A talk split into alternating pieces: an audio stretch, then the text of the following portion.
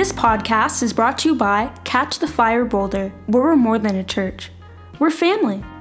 For more information about this podcast or other resources, please go to ctfboulder.com.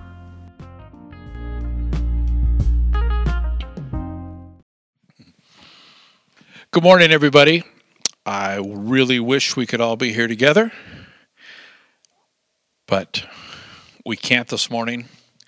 But today I'm going to talk about walking with Jesus through the storms of life. It's going to be based out of Matthew chapter 14. And uh,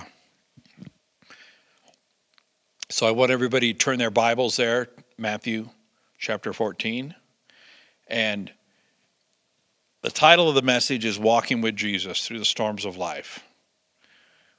And so, how many of you have ever tempted something in life but have been met with total failure?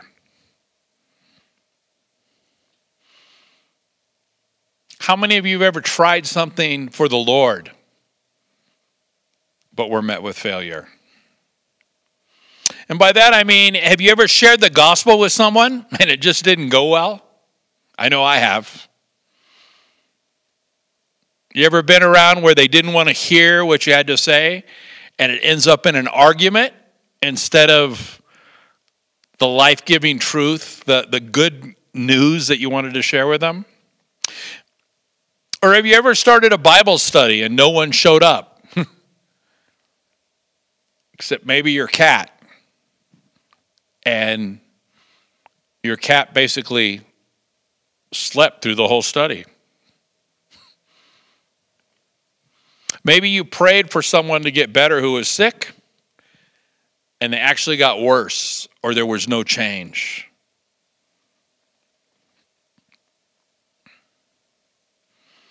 I know that sometimes you've been places, I've personally been places, and I've prayed for people, and nothing happened. And then they look at you and they said, Well, you've prayed for other people and things have happened. How come nothing's happening to me?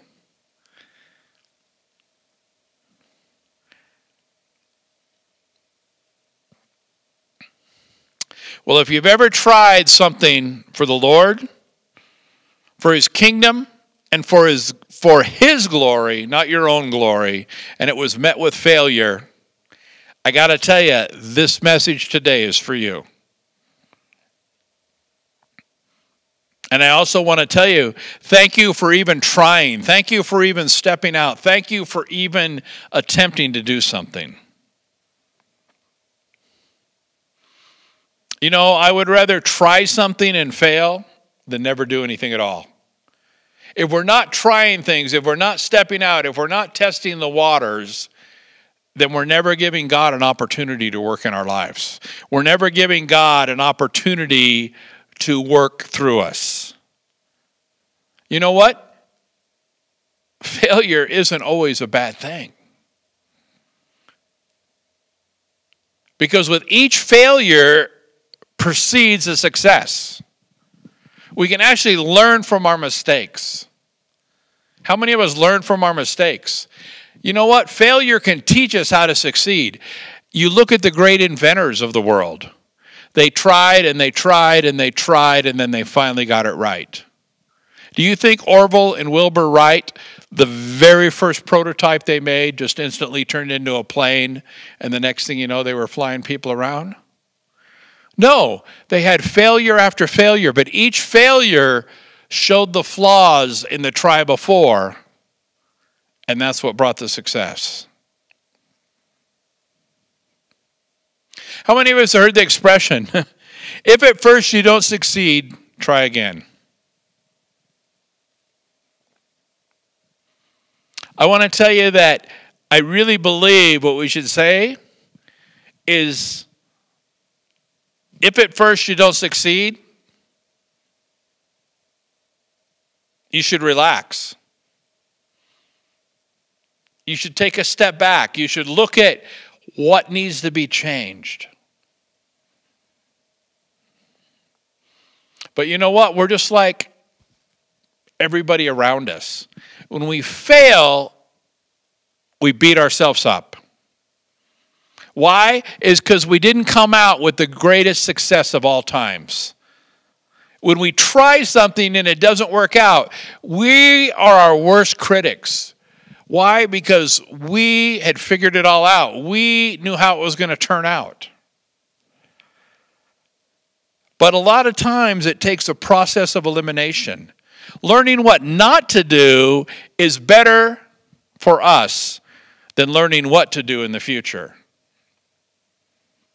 I got to tell you, my life as a pastor, I have learned more from people's failures than I have from people's triumphs. When I meet with other pastors, when I meet with people that have been in the ministry a lot longer than me, I want to know the things that they would never do again. Why? Because I want to know where the potholes are. I do not want to fall in the same trap that they've fallen in. And so I'm bringing this all up because here in Matthew 14, it's actually a story of failure. I've taught on this passage before, and this is a whole different spin because sometimes when we read stuff over and over, God shows different things. And God was showing me the failures. It's a story of failure but it's one of the most spectacular failures of all times. See, it's the story of Simon Peter getting out of the boat and walking on the water. But I want you to remember, it's also the story of Simon Peter getting out of the boat and sinking after he walked on the water.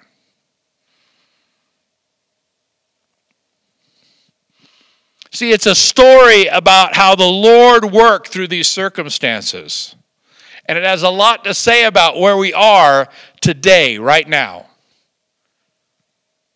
Today, right now, as we look what's going on around us. So let's look at Matthew 14, starting in verse 22. And it says, Immediately Jesus made his disciples get into the boat and go before him to the other side while he sent the multitude away. And when he had sent the multitude away, he went up on a high mountain by himself to pray.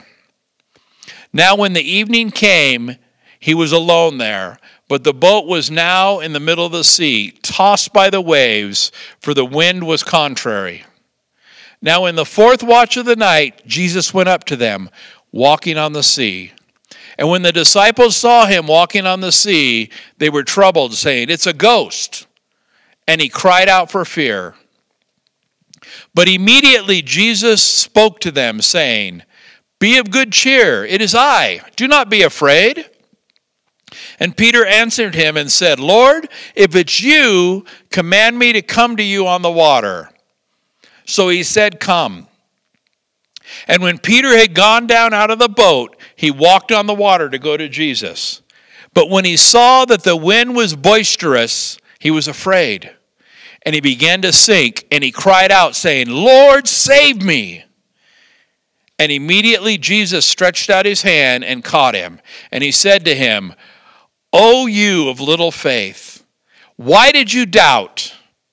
And when they got into the boat, the wind ceased. Then those who were in the boat came and worshiped him, saying, Truly, you are the Son of God. Isn't that a great text? So the question is when you read this story, what do you learn from it? What do you get out of it? You know what? There's quite a few things, and the, the thing I picked up reading through it this time is Number one is storms will come in your life. We all know that. You'll see the clouds start to darken. We'll hear the warnings of the weatherman, and we'll say, Hey, I think a storm is coming. So many times, storms will come at expected times. And other times, storms come absolutely out of nowhere. You know what? Talking about storms here is a metaphor. It's for the difficult times in life. What God is showing me is some of the storms we're going through right now are hardship, storms of crisis, storms of even tragedy going on around us. You know what? Storms are going to come in your life, and there's no way to get around it. But there's different kind of storms, aren't they? I think in the Bible we're going to find three kinds of storms that people would experience. There's correcting storms, perfecting storms, and protecting storms. Correcting storms, perfecting storms, and protecting storms. So let's start with the correcting storm. These are storms that if we effectively bring that we effectively bring on ourselves by the stupid things we do. How many of us can just sit back sometimes and say, wow, if I wouldn't have done that, this would have never happened? You know what? We do something wrong and it catches up with us, and then we have to face the consequences of it. And sometimes we say, why has this storm come upon me? Why has this storm came upon my life, came upon my family? And it's because of what you did. That's why. It's very simple. If you wouldn't have done A, then B would have never happened. The classic example of this in the Bible is the story of Jonah. You remember how the Lord called this Jewish man to go and bring the message of repentance to the great city of Nineveh? Now, in Nineveh, they were the enemies of Israel. And Jonah reasoned, Well, Lord, you know, he is so willing to forgive, and if I preach to them, they will probably repent and God will spare them. But guess what? If I don't preach to them, they won't repent and God will destroy them, and it's one less enemy that we as the Jewish people have to worry about. So, guess what? I'm not going to go. So he basically gets on a boat going in the opposite direction. And what happened? What happened was a great storm came. It was so bad that even the seasoned sailors cried out to all their deities, crying out to their gods, crying out for deliverance. It was something worse than any of them had ever seen. And ultimately, it was determined the storm has come as a result of the passenger on the boat. This new guy they had never met, Jonah. And what did they do? Being good sailors, they immediately threw him overboard. He was swallowed up by a great fish, and you know what? Everybody knows the rest of the story. But the whole point of why I'm bringing this out is that the storm came as a result of Jonah's disobedience.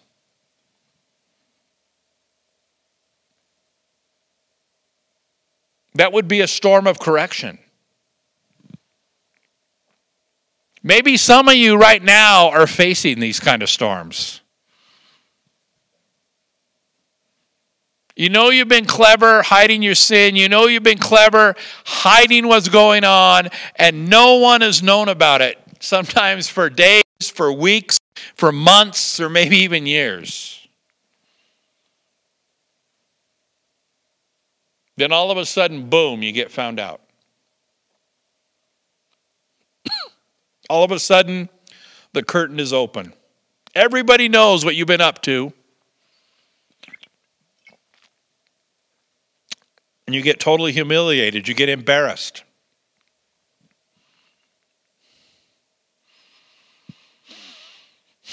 You're thinking this is the worst case scenario that could have ever happened to me. I want to suggest that maybe getting exposed is really a good thing. Hopefully, for starters, is that once it's out in the open, you can repent of it, you can call it what it is, you can stop making excuses for it, you can stop doing it, and you can leave it in your past. It's a good thing.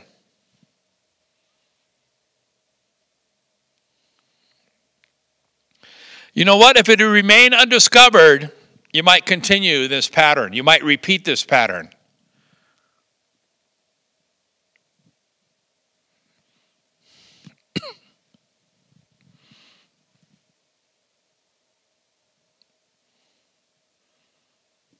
See, before it was hidden, and the enemy was using that to hold you back. Sometimes other people were using that to hold you back.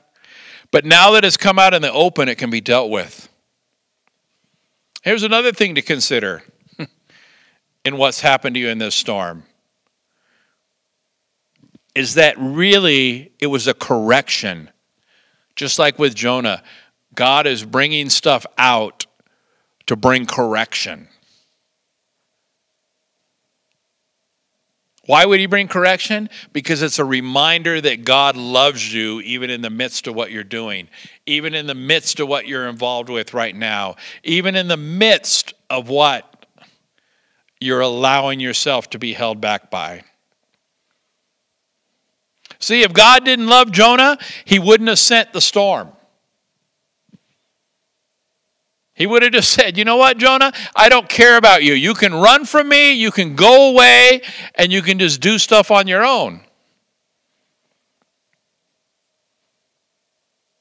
But you know what? Because Jonah was God's man, the Lord wanted to get his attention, and the Lord wanted to bring him back on track, and the Lord wanted to use him for good.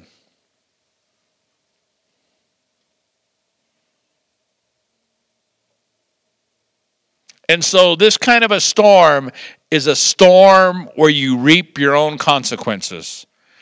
The own consequences of your action have come back because God loves you and He wants you to get back on track with Him.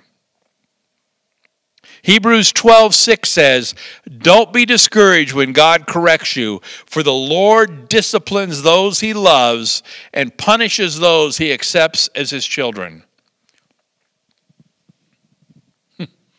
The very fact that you just get a heavenly swat is a reminder that God loves you, that God cares about you, that God knows who you are, and God knows what you're going through.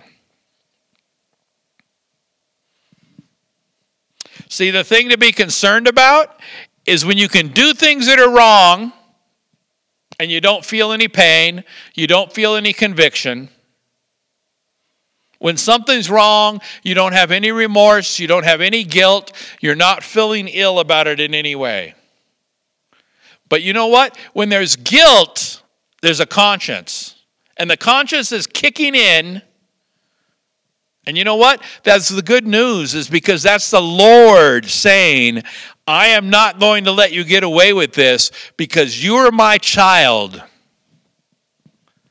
That's the kind of correcting storm I'm talking about.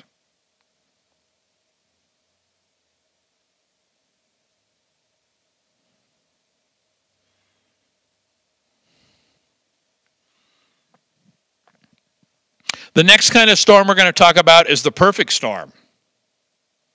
These storms don't come as a result of disobedience, but actually, it may be the other reason. Because of our obedience, see, the good example of this is Job.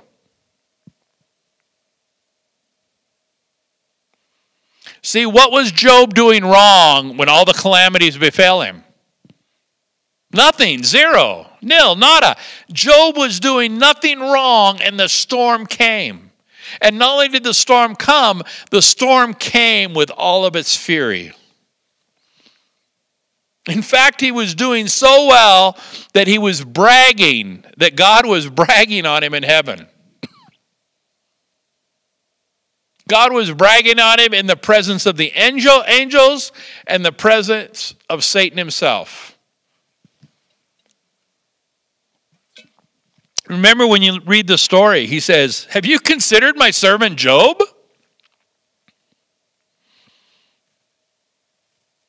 God went on to say that he's a perfect and upright man, the one that fears God and shuns all evil.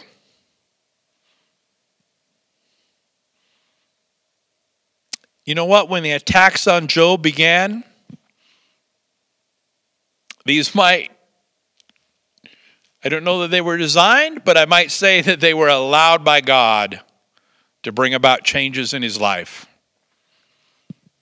See, a perfecting storm is when all kinds of trials and temptations crowd into your lives.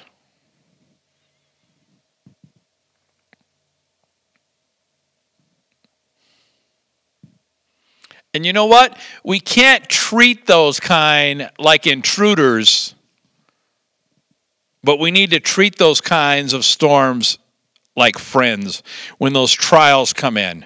See, James writes, realizing that they come to test your faith to produce in you a quality of endurance. Let that process go on until that endurance is fully developed. And you will find that you have become men of mature character, men of integrity with no weak spots. See, God had a purpose for some of those storms in our life.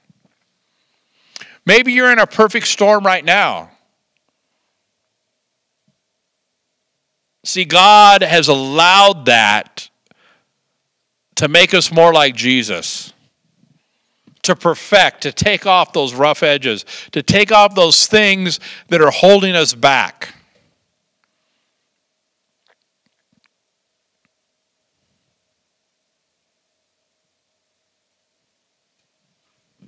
What's the end game of a perfecting storm?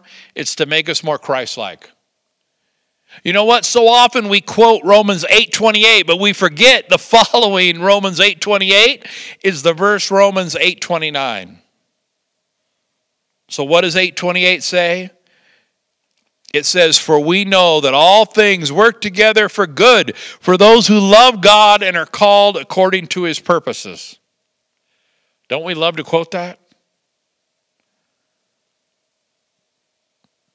See, the problem is we misunderstand what it's saying.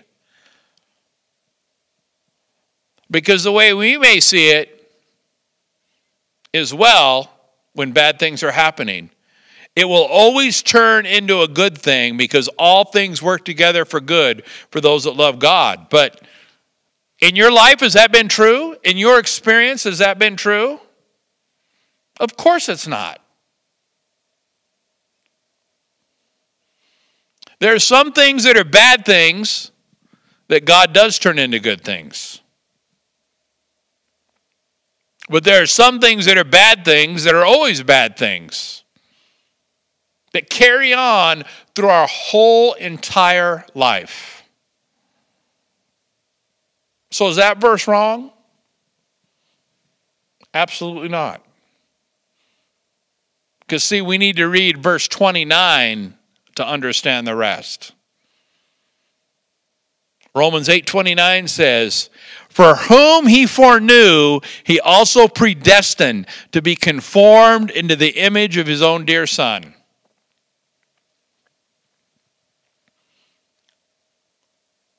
So what's the end game of these kind of storms? Is it to make us happy? No.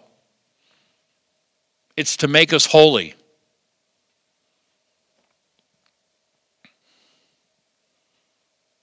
And I got to tell you, is I really believe that as we walk more into holiness, as we walk more into what God has for us, as we walk more into His perfect will, that ultimately we are going to be happy.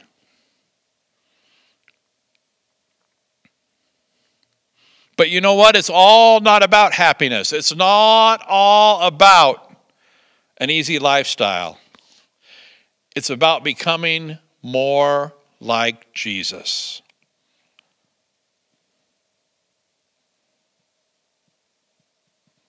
So sometimes the bad thing that is going to happen, that's going to happen to you, you're going to see it turned into a good thing.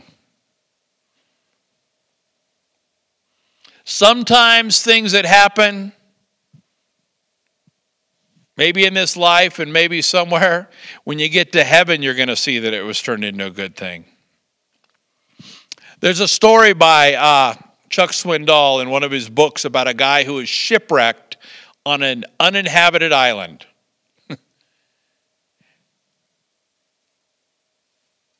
and he painstakingly built a little hut for his protection from the elements, where he could keep a few items he managed to salvage from his shipwreck. And for weeks, the man lived in this little hut, surviving the hot days and the cold nights, praying that he would be found and praying that a ship would come. But no ship ever came. And one day he was out looking for some food, and when he came back, much to his shock, the little hut had caught on fire and had burned completely to the ground, and everything he had was in it. He couldn't believe his bad fortune. And so when he went to sleep that night, he was totally distraught about what had just happened. But when he woke up the next morning, there was a ship right there at this little island. And the captain of the ship said, We saw your smoke signal and we came to rescue you.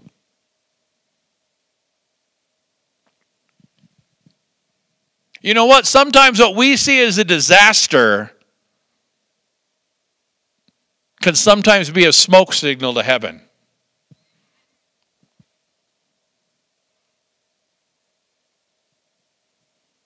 Sometimes the things we think are ruining everything are actually a smoke signal to heaven. So they're correcting storms and they're perfecting storms. And there's also protecting storms. These might come as a surprise.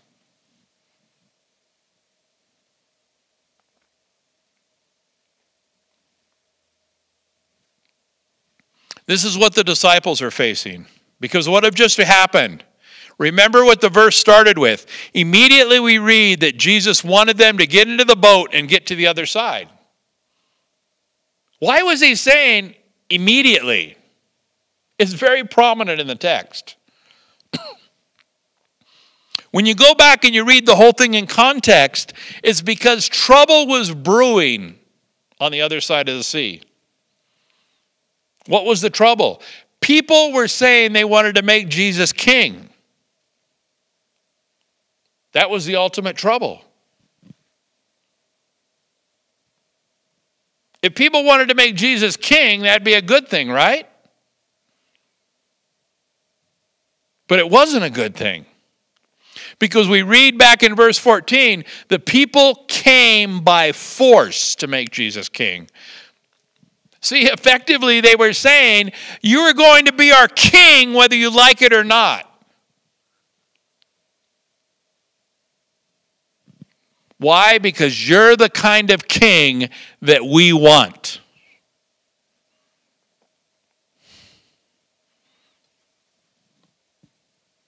You know what they were looking? Raising the dead? That's a great thing for a king to do. Restoring the sight to the blind? That's a great thing for a king to do. Free meals? Now we're talking.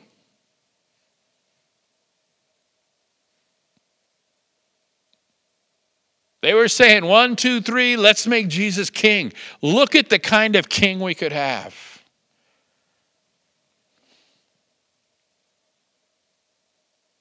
See, effectively, they were using God to get what they wanted. When they started saying these things, immediately Jesus said, Get in the boat, let's go. You need to leave now. Why would he say that? They were only proclaiming who Jesus really was.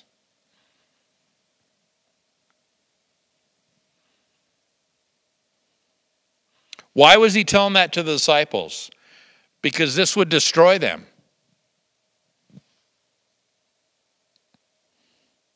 See, You got to remember that many times throughout this journey up to this point, they had argued over who was going to be the greatest in the kingdom.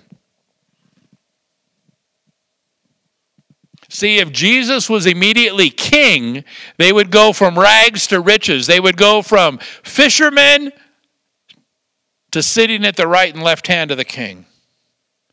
They would go from being ostracized to being men of great influence. It would have destroyed them. And for their own protection, he got them out of there as soon as he could. Sometimes there's going to be storms in our life that will come and they're going to be protecting us from something worse. Isn't that kind of hard to wrap your mind around? Is it possible that a hardship could ever be better than a success?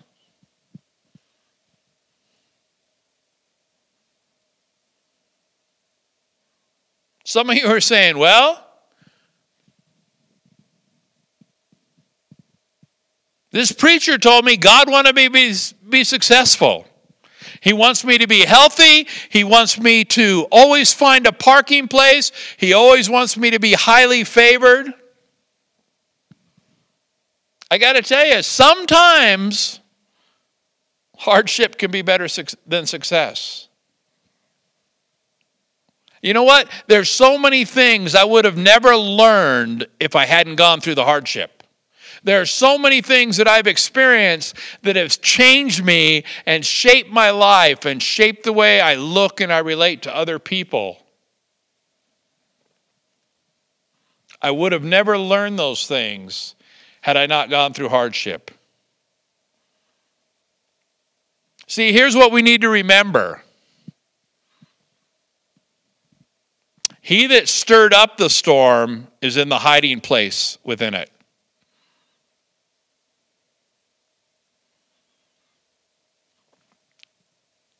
We need to realize that God will allow calamity to show each and every one of us his power.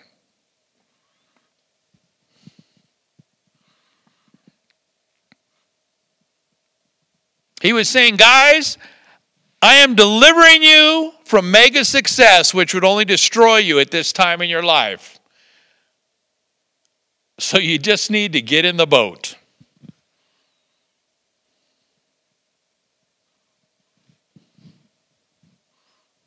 And the reality was, they were not like kids not wanting to leave Elitch's.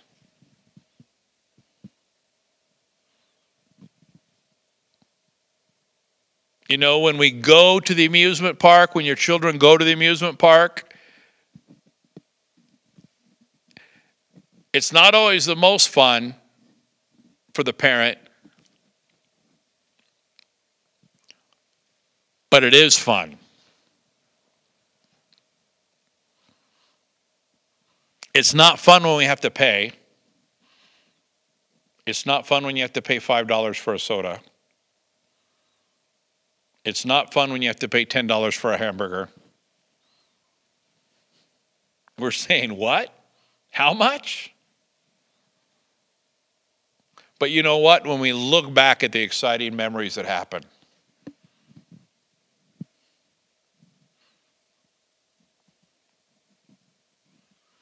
I'm thinking about the last couple of years we've taken our granddaughter to Elitch's. And last year it was closed and it totally devastated her because she's watching every time the milestones. Measure me today and let me see how tall I am. How many more rides can I ride? And then when she finally gets tall enough to ride some of the rides, it doesn't open for the whole year.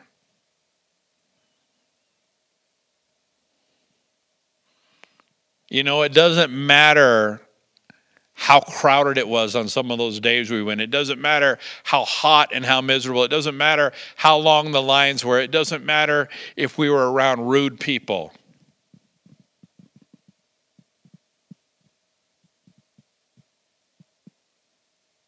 You know what? When you're there, the kids want to stay.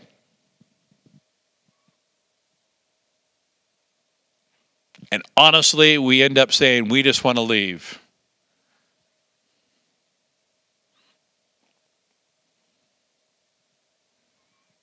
There's so much joy in the end when we look back.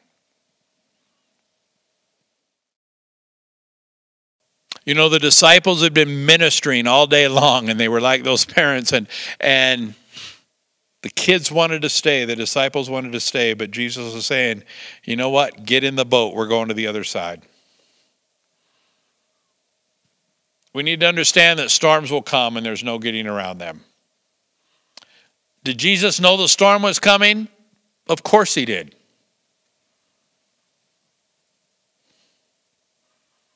But he who created it, or at least allowed the storm, has actually been it himself. And you know what? He would be there with them. Number two, we need to realize is Jesus is watching. You know what? When you're going through a storm, Jesus is watching. In verse 23, he sent the multitudes away and he went up on a mountain by himself to pray. But in Mark's gospel, it gives an important detail. Mark in 6, chapter 6, verse 48, he said, He saw the disciples straining at the oars because the wind was against them, and Jesus was watching.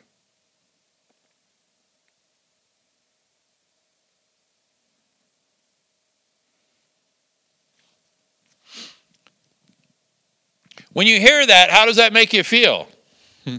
For some of us, when we put on our glasses, we're saying, yeah, Jesus is watching. For others, it's like, oh no, Jesus is watching.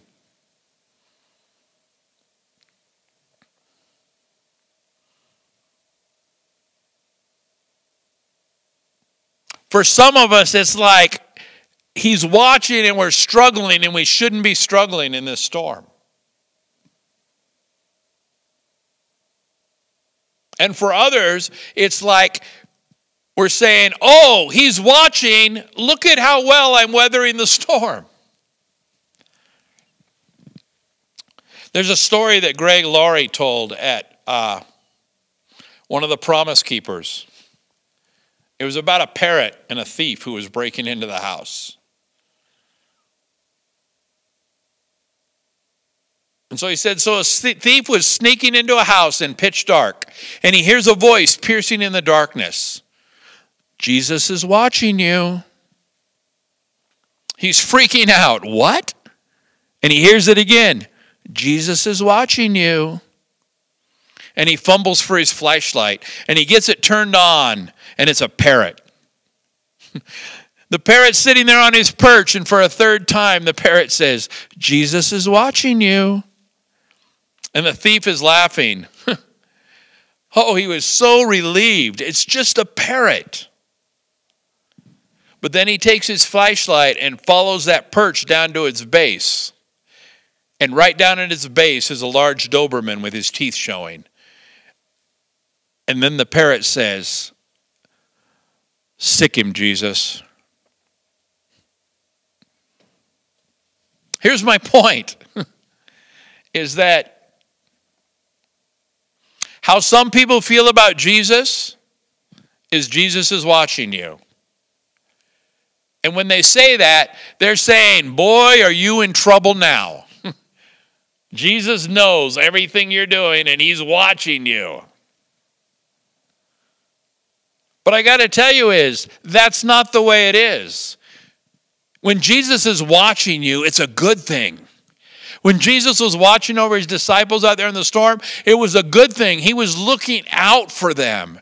He wasn't looking at what they were doing, he was looking at the situations they were in. You know what? When you're raising kids, it's so much different being a parent and being a grandparent.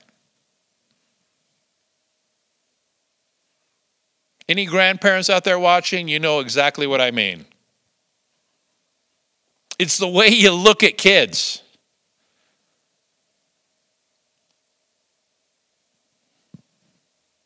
When they're your kids,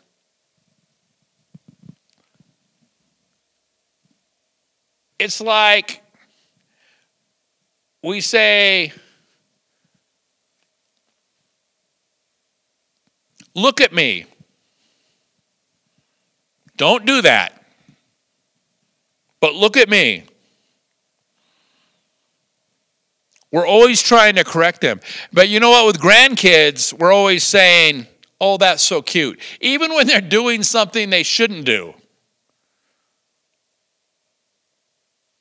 When the little kid's pulling all the books off the bookshelves, we're saying, oh, that's so cute. When they pour their juice over the top of their head, oh, that's so cute. See, I'm not saying that when God looks at us, that he's approving of a disobedience. But what I am saying is that when a grandparent looks at a grandchild, they're looking at that child with love. Not that parents aren't, but they're looking at it from a totally different perspective. They're looking at it as a future generation. Regardless of what that grandchild is doing, there's such a greater love because it's not a direct impact on them or reflection on them. How many times are they saying, Well, you used to do stuff like that when you were a kid? You're just getting back what you gave us.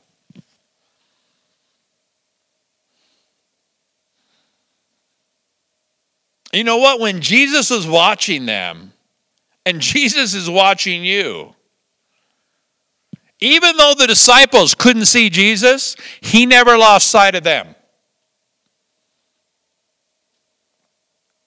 They're way out there on the sea. They're in their boat. It's pitching back and forth, and Jesus is on the mountaintop praying for them. Here's the great news Jesus is praying and interceding for you right now. He's praying and interceding for you right where you're at. We read in Romans 8:34, "Who will condemn us? Will Christ? No." See, he's the one who died for us. He was raised to life and he's sitting at the place of high honor next to the Father and he's continually pleading for each and every one of us. He's praying for us. He's interceding for us. You know what? Jesus hadn't forgotten about the disciples that he made get in the boat. Number three is Jesus helps us in our storm. You know what? Jesus is there to help us in our storm. So after watching and after praying, Jesus comes to them. But when does he come to them? He comes to them at the very last moment. He comes to them at the end of their rope. He comes to them when they've given up. In verse 25, it says, Now in the fourth watch of the night, Jesus went to them walking on the sea. So, when is the fourth watch of the night? Well, it's the last part of the evening just before the sun comes up. That means the disciples had been at the sea struggling this radical storm for probably more than nine hours. But then Jesus came. Why did he wait so long to come? We don't know that answer. It doesn't tell us.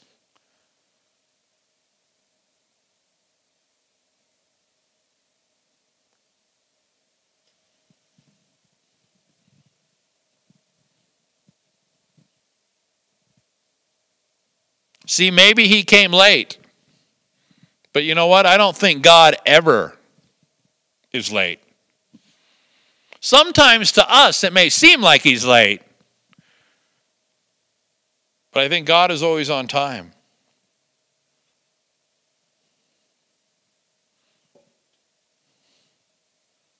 See, maybe he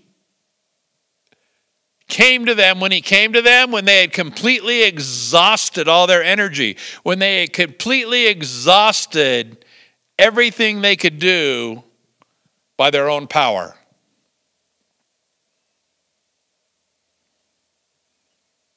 How many times have you heard somebody say, when you get to the end of yourself, that's the beginning of God?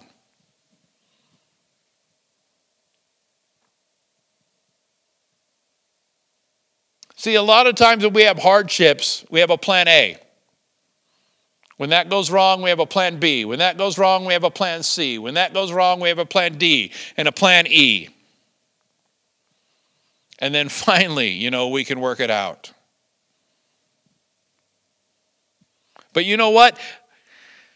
When we reach our last plan, when we reach our last ditch effort, then we'll call out. How many times are we trying to do stuff on our own over and over and over again?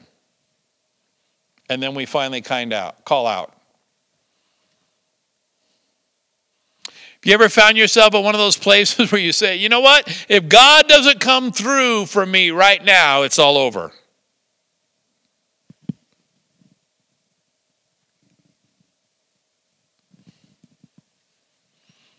Some people would say, well, that's horrible. But you know what? It's actually not that horrible because it's an opportunity for God to show his glory. And for Jesus came to them when the time was right. Jesus came to them when there was no more for them to do on their own. See, when you talk to a lifeguard, both my brothers for years were lifeguards, and lifeguards know that there's a danger when they save a drowning person because when that person panics. So many lifeguards have lost their life, not because they couldn't swim, is because the person that they're actually trying to save panics. That's the, one of the reasons they take that flotation device is they, they put that flotation device on that person and it isn't so much to save the person, it's to make sure that the person does not pull the lifeguard down. What they tell him is here, you hang on to this, and I'll pull you in. See, a lot of times the Lord waits on us until we get to this state. And then Jesus came to them at the very last moment but he came to them when the time was just right. How did he come? In verse 24, it says, Jesus went to them walking on the sea. I mean, just think about that.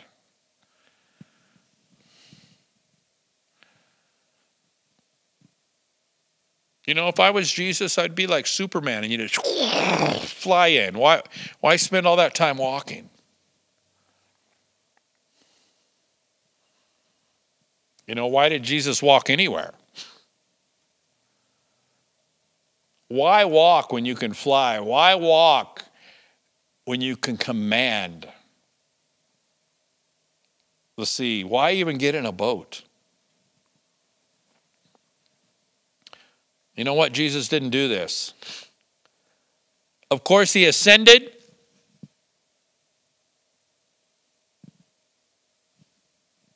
in that moment, so he was flying. But you know what? Throughout his whole ministry, he walked just like everybody. He walked just like you and I. He faced exhaustion, he faced hunger, he faced lack of rest, he faced thirst. But when Jesus came walking to them on the water, why was he walking on the water? He was probably my guess is he was walking on the water because he was walking on the very thing that they were afraid of at that moment. They were afraid of the wind and the sea. But you know what? With the wind and the sea, it became the very vehicle that took him right out to them. How did they react? Did they immediately lift their hands in praise and adoration and worship Him? No. Actually, it said they screamed. One of the translations says they screamed like little girls. It's a ghost. A ghost, a ghost. Not like Casper the Friendly Ghost. Where did they get such an idea? It was Jesus. Why did they know it was Jesus? Because at that moment, they weren't looking for Jesus to show up, they were looking to die. They weren't looking for the Savior of the world, the one who had sent them on this journey, the one who had put them in the boat. They weren't looking for him to be in the middle of the storm. They were looking for the enemy to destroy them. How many times are we focusing more on what the enemy is doing than he who came to save us? See, a lot of times we're not looking for the Lord. See, if they had been walking by faith, it's easy for us to say sitting here today. But if they were walking by faith, they would have recognized him immediately because they wouldn't have been just looking past him, they would have been looking at him. They wouldn't have jumped to the false conclusion. They wouldn't have called him a ghost. They wouldn't have thought he's a disembodied spirit. They wouldn't have thought that it was an evil thing coming at him. See, so many times in the middle of our crisis, in the middle of our storm, we're pointing fingers and we're giving credit to the enemy and we're giving credit to these political people and these political people and these situations and, and these business owners, CEOs of corporations. But you know what? Jesus is always right there wanting to lead us. But you know what? We don't hear him and we don't see him. Why? Because we're not even looking for him. See, in our world today, we have so much chaos, we have so much instability, we have so much terrorism and war and threats of nuclear conflict, we have earthquakes, we have this current meltdown in the Middle East. What did Jesus say? When you see these things begin to happen, look up, for your redemption draws near. Look for Him.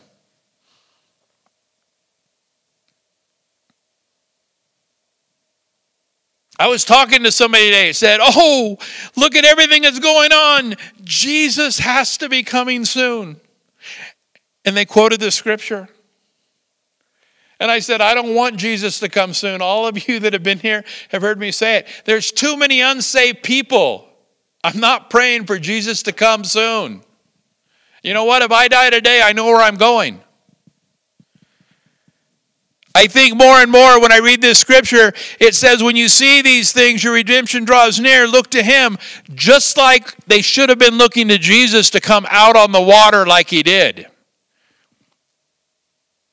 And at that moment, he wasn't taking them to heaven, he wasn't establishing his kingdom. He was showing them that he can calm the storm, if nothing else, in our life. And you know what? When we're calm, then those around us will be calm. Hebrews 9:28 says that he will appear a second time for those who are looking for him. Are you looking for him? If you're in a crisis right now, if you're being struggling, you just need to look for him. Why? Because he's right there. Job said, I have heard of you by the hearing of the ear, but now my eyes see you. In other words, he says, I have heard how you delivered the people of the Lord, but now I know you. See, Job had a realization. He had heard the stories, he had read the words, but now he was seeing the deliverance of God firsthand.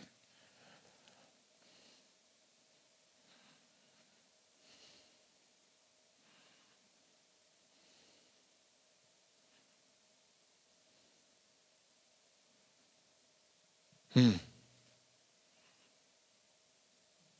We need to realize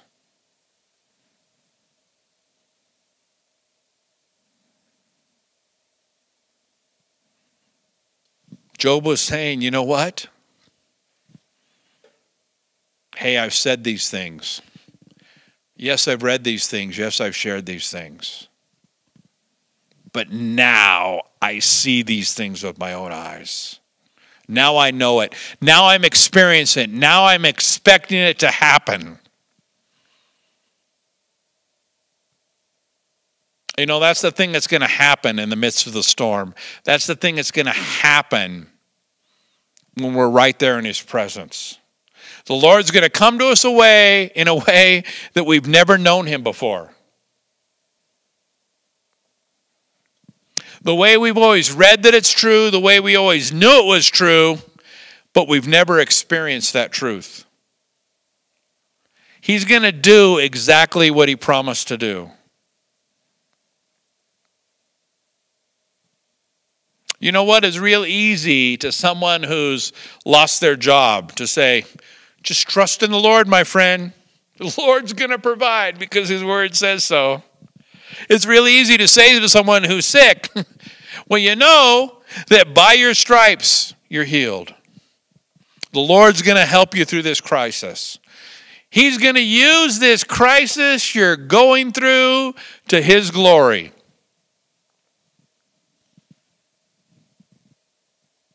Sometimes we say that to ourselves. It's really easy to say to someone who's lost a loved one, well, you know, you're going to see them again when they're in heaven. But do you say the same thing to yourself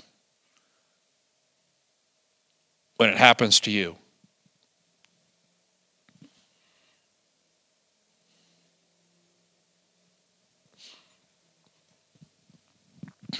So many times we have all the answers, but you know what? When the rubber meets the road, when those same things happen to you, do you do what you've asked other people to do? Do you do and walk in the promises that you've quoted to them?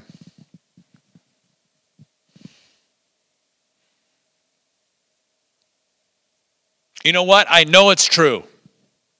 You know what? I've seen God do miraculous things. I've seen God come through in people's lives. I've seen God restore marriages, restore lives, restore body parts. That's why I keep sharing. So when Jesus shows up, what does he say? He says in verse 27 Be of good cheer, it is I.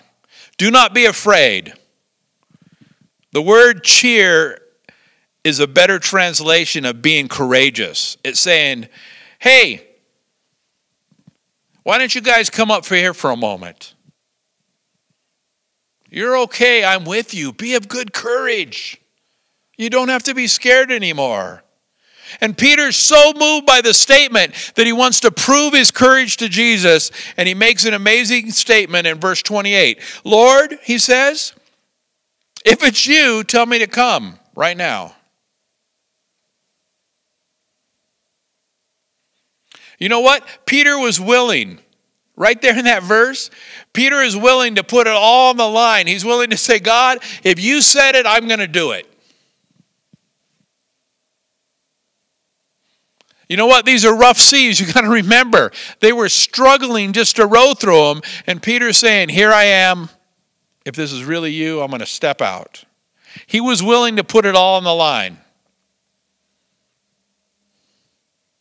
Why was he willing to put on the line? Because he was looking at Jesus. That gave him all the confidence, that gave him all the courage.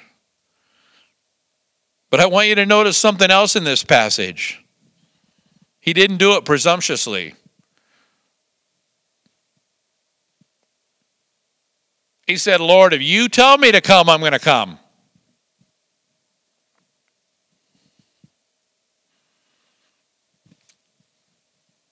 I would think that Jesus was probably smiling. He just said, Peter, come.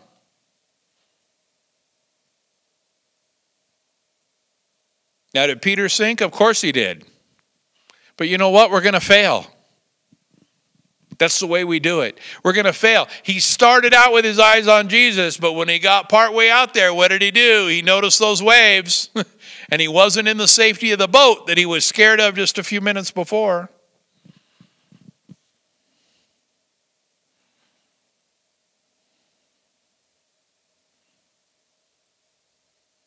You know what? This was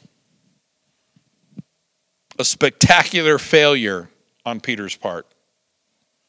He was watching Jesus, he was walking on the water, and then he sunk down. There was no reason for him to sink. You know what? He made a great mistake. He made probably one of the greatest mistakes, but it's also very impressive. See, all Peter's shortcomings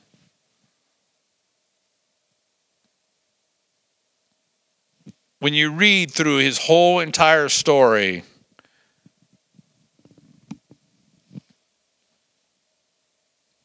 they, they, they all seem to come from the heart.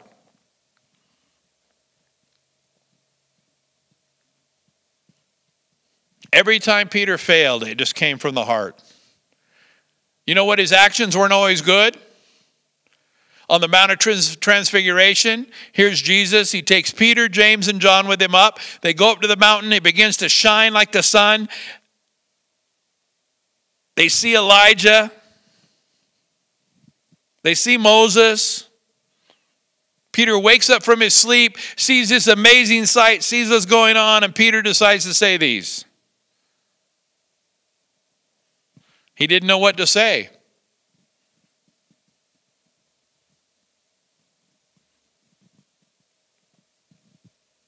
If you don't know what to say, it's time to zip it and just see what God is doing.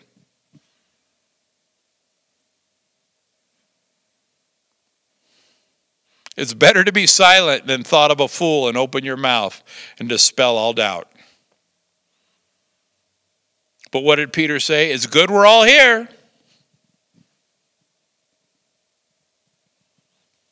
He looks up and he sees them there. They're having a conversation.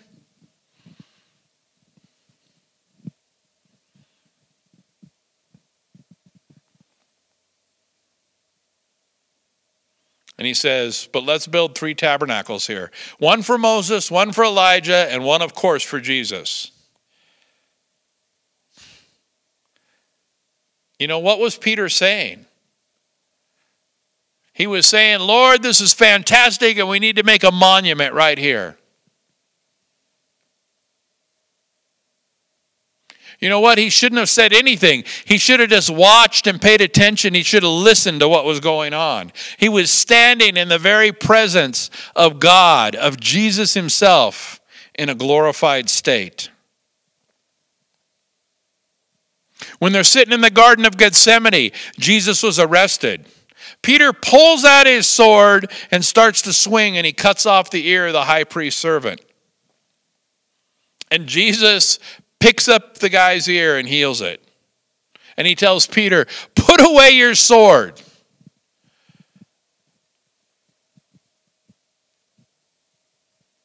He says, If I wanted, wanted to stop him, I could have called 12 legions of angels. They would have came and delivered me. You know what the point is is Jesus was trying to defend Jesus, but he wasn't listening to what Jesus had to say. Jesus didn't need his help. You know what? It seems like Peter all the time was trying to do the right thing. I don't read about anybody else trying to defend Jesus. It was just Peter. Then in the courtyard of Caiaphas, Peter didn't deny once or twice, he denied him three times.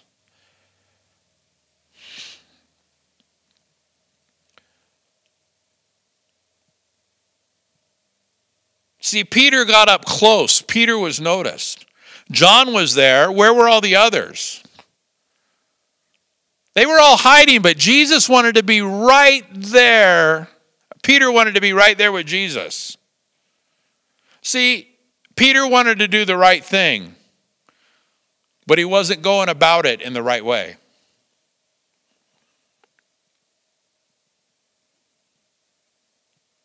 Verse 29 says, He got out of the boat and he walked on the water to go to Jesus. Now, this was a great moment. Once he gets out of the boat, it can't be undone. See, we can't find fault with Peter because no one else even attempted it after Jesus said to come to him. We can sit, you know, we can be armchair quarterbacks. We can say, oh, they should have done this, they should have done that. We can critique people that are trying to do God's work. But you know what? It's real easy to critique people who are actually doing the work, people who are out there leading, people who are getting out of the boat. It's so easy to critique people and say, see where you failed, see where you dropped the ball. You shouldn't have done it like that. You should have done this a little bit better. You should have taken this approach.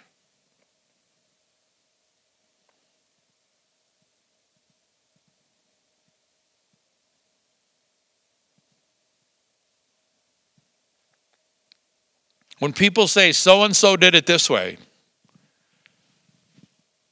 if I was to be brutally honest, sometimes I just want to tell people just shut up. What are you doing?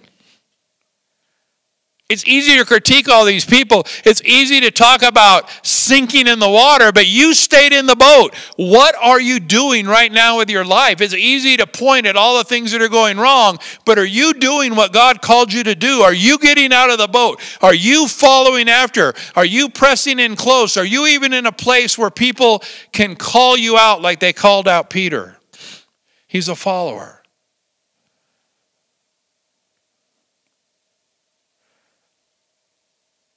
What have you done lately?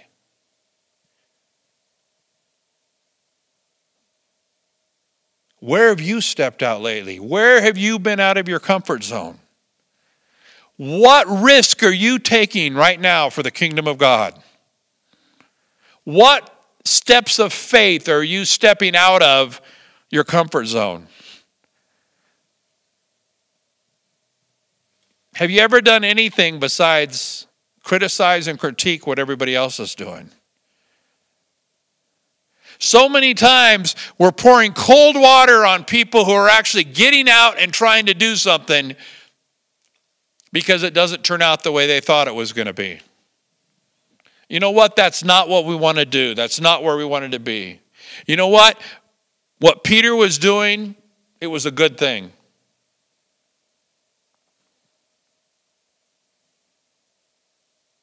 You know what? It went well for Peter for a while until he started to sink. The bottom line is Peter sunk the moment he took his eyes off Jesus. When he put him on other things, when he put him on the things that were going on around him.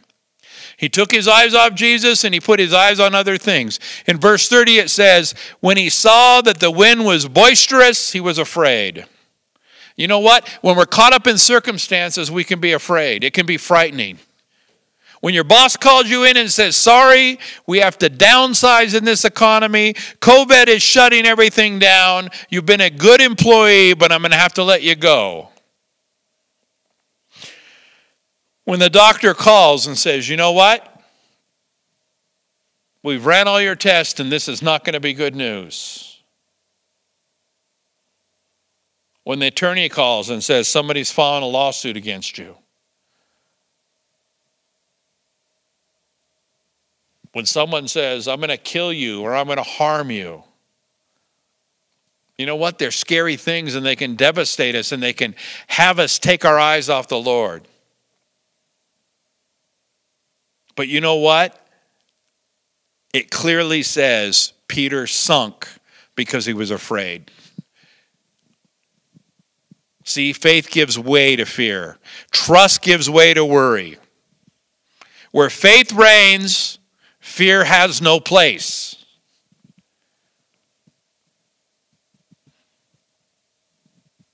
Where fear reigns, faith is driven away. Faith and fear don't like each other. Do you know people who don't get along?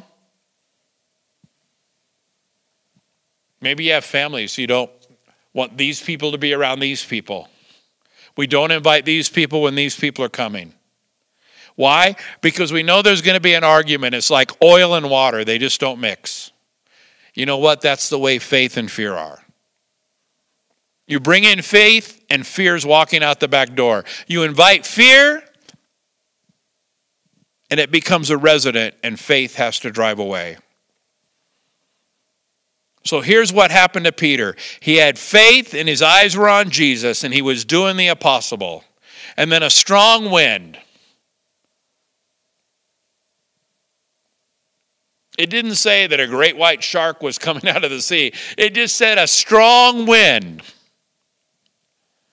You know what? When circumstances come, we start to sink. Maybe it's happening to you right now. Maybe things that are going on right now, we're, we're crying out, Lord, save me. We're crying out, God, we got to get out of this boat. We, we got to move on. You know what? God is calling each and every one of us to do things for Him. And we need to keep our eyes focused on what He is doing. We can no longer be tossed to and fro by the waves. We need to step out and be all God has called us to be. It's a time to stop criticizing and it's a time to stop listening to criticism. It's a time to be plugging into what God is doing. It's a time to be, even if we're not the one out there doing it, we can't be critiquing people. We need to be their greatest cheerleaders. We need to get behind the people that are bringing forth the kingdom and we need to be a part of what's going on. So I just want to end right now by praying. And Lord, I just pray right now that faith would be built in each and every person. Lord, that we would keep our eyes upon you, that we continue to look to you for each and everything you're doing. Lord, we pray that your kingdom come, your will be done. Lord, I just thank you for who you are and what you're doing. I thank you for what is going on right now in the kingdom. And Lord, I would ask that you help us keep our eyes focused not on the storm, but on the creator of the universe. Lord, don't let us focus on COVID. Don't let us focus on politics. Let us focus on you and what you're doing in this time. Lord, may you give each and every person here, Lord, the faith to step out and be all they've called to be. Lord, may we no longer have pew sitters, but may we have people who want to go and bless. Lord, may we be servants to our communities and not thinking that the communities should come and bow to our feet, Lord. Show us how to be servants. Show us how to change the places where you've put us. And even though you've put us in the middle of storms, Lord, I know that where you're at and where you've placed us, there is peace. So, Lord, strengthen each and every one of us to walk in that fullness. Amen. Thank you for joining. Have a great day.